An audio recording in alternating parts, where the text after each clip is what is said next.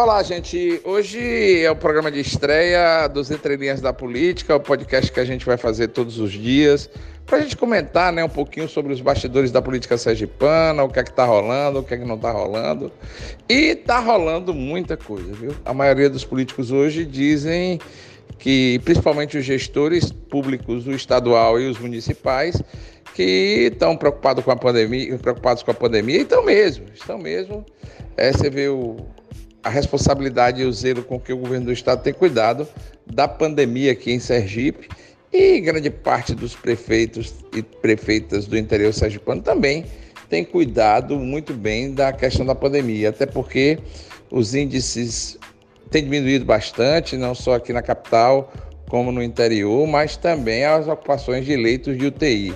Você imaginar que Sergipe começou aí mais ou menos com 20, entre 20 e 30 UTIs lá no começo da pandemia, hoje já tem mais de 200. É realmente o trabalho desenvolvido pela Secretaria de Saúde do, do, Governo do Estado e também pelo governador Belivaldo Chagas e o Comitê Técnico Científico tem dado um resultado muito bom e satisfatório para o combate da pandemia da Covid-19. Mas como a gente tem que falar de política, até porque eu tenho dito muitas vezes o engenheiro continuou fazendo obra, é, o arquiteto começou, continua a fazer projetos, os médicos cuidam da pandemia e também cuidam de outras doenças, e o político cuida da pandemia e cuida também da política. Né? E o que a gente vê nesse momento é uma efervescência muito grande nos bastidores da política. O governador do estado diz que trabalha com cinco nomes para a sua sucessão. O do deputado federal Laércio Oliveira, do Partido Progressista, o de Rogério Carvalho, do Partido dos Trabalhadores, o do conselheiro do Tribunal de Contas, Ulisses Andrade, é, o do deputado federal Fábio Mitidieri, que é um nome realmente que tem despontado aí nas, na luta da Associação Estadual, e também do prefeito Edivaldo Nogueira, do PDT, aqui de Aracaju. Veja, é, Fábio e Edivaldo, eles não vão nunca entrar em rota de colisão.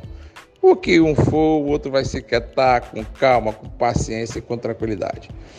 Veja, o deputado federal Laércio Oliveira já disse, inclusive, que sonha em governar Sergipe, mas que, logicamente, pode ser candidato a senador, pode, talvez, inclusive, ser candidato a deputado federal é um nome muito bom, é um nome que tem o respeito da classe empresarial e também de política do Estado. É um cara que transita muito bem nas questões empresariais, é o relator da, da lei do gás, foi o relator da lei do gás. É um cara que realmente consegue agregar a candidatura ao governo do Estado grande parte do empresariado local e, logicamente, os políticos que poderiam logicamente, apoiar um outro candidato. As chances dele são boas, regulares para boa. Né? Então vamos lá, falar de Rogério Carvalho. Pelo governo do Estado, com apoio do grupo político que comanda o Estado desde 2006, é bye bye Rogério sem nenhuma condição. Rogério Carvalho deve ser realmente o candidato de oposição ao, ao, ao governo do Estado, até porque é muito difícil para Rogério Carvalho conseguir reunir todas as tribos é, sob o seu comando e principalmente ele me parece que deu um chute no próprio pé quando tentou lançar, através do ex-presidente Luiz Inácio Lula da Silva, a sua candidatura ao governo do Estado sem consultar pelo menos os aliados. Ninguém faz isso. E o governador Belivaldo Chagas já deu, inclusive, a senha na hora que quiser sair, entrega os cargos, bye bye, so long e um abraço. É normal para todos políticos, quando deixam um grupo político, deixar os cargos que ocupam, né? Vamos ver se o PT acompanha o senador Rogério Carvalho, até porque, amigo, cargo quem tem é o PT. Não é brincadeira, não. Se fizer um levantamento do governo do Estado, dos cargos em comissão, o PT tem uma boa parcela, uma significativa parcela na questão dos cargos comissionados do estado de Sergipe. Bom, nós já falamos de Laércio, falamos de Rogério.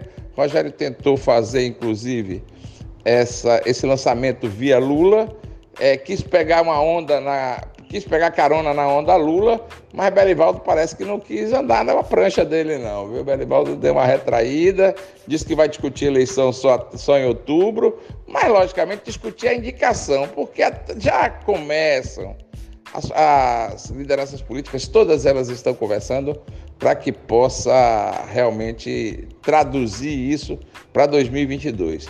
Falei de Laércio, falei de Rogério, vamos lá falar do deputado federal Fábio Mitidieri, que, esta, que na semana passada disse que está na hora de definir o candidato ao governo do estado de Sergipe. Logicamente que as conversas já foram, inclusive, autorizadas pelo comandante maior, que é o governador Belivaldo Chagas, que vai comandar o processo sucessório do Estado.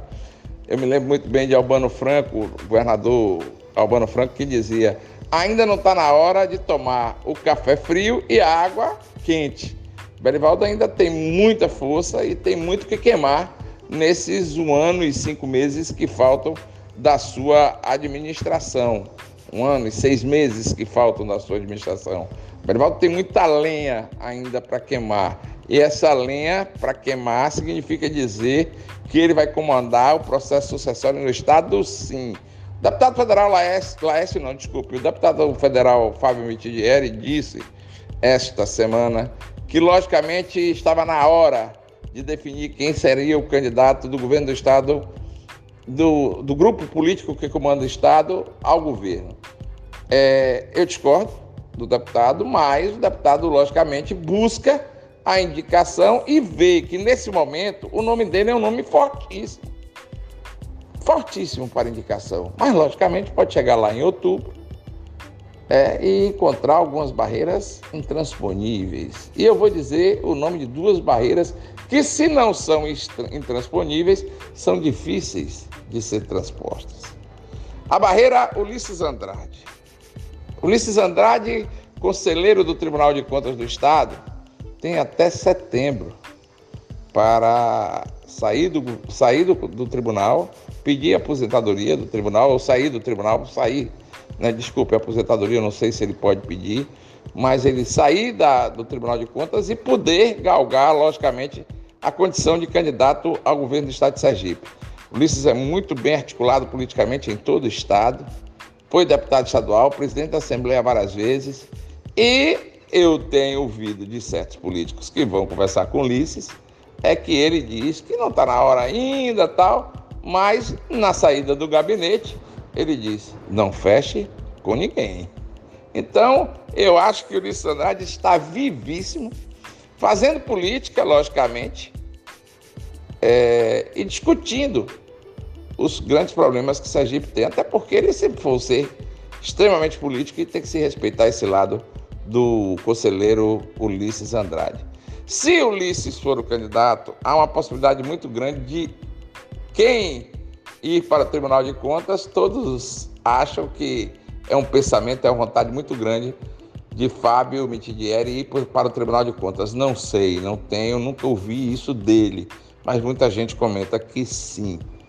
E para terminar, em 16 de novembro de 2020, com a vitória selada nas urnas, eu lancei Edvaldo Nogueira. Eu não, logicamente, é a conjuntura política, mas eu disse no programa de rádio que Edvaldo Nogueira era um nome fortíssimo.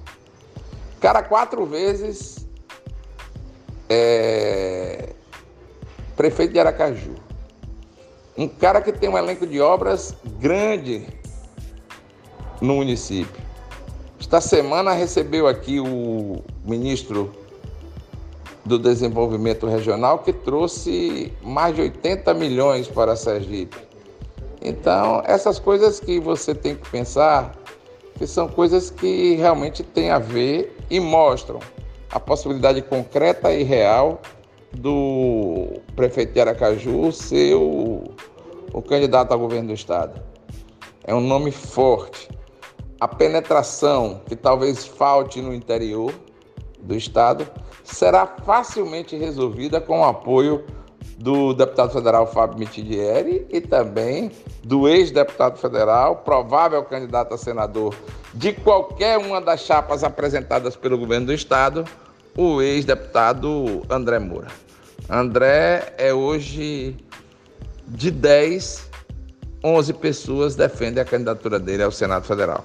Bom, espero que nesse primeiro Entre Linhas da, entre linhas da Política a gente possa ter conseguido é, dar um, um visual aí do que se apresenta como candidaturas do grupo político que comanda o governo do Estado desde 2006 para as eleições de 2022. Um grande abraço a todos, muito bom dia e até amanhã, se Deus quiser.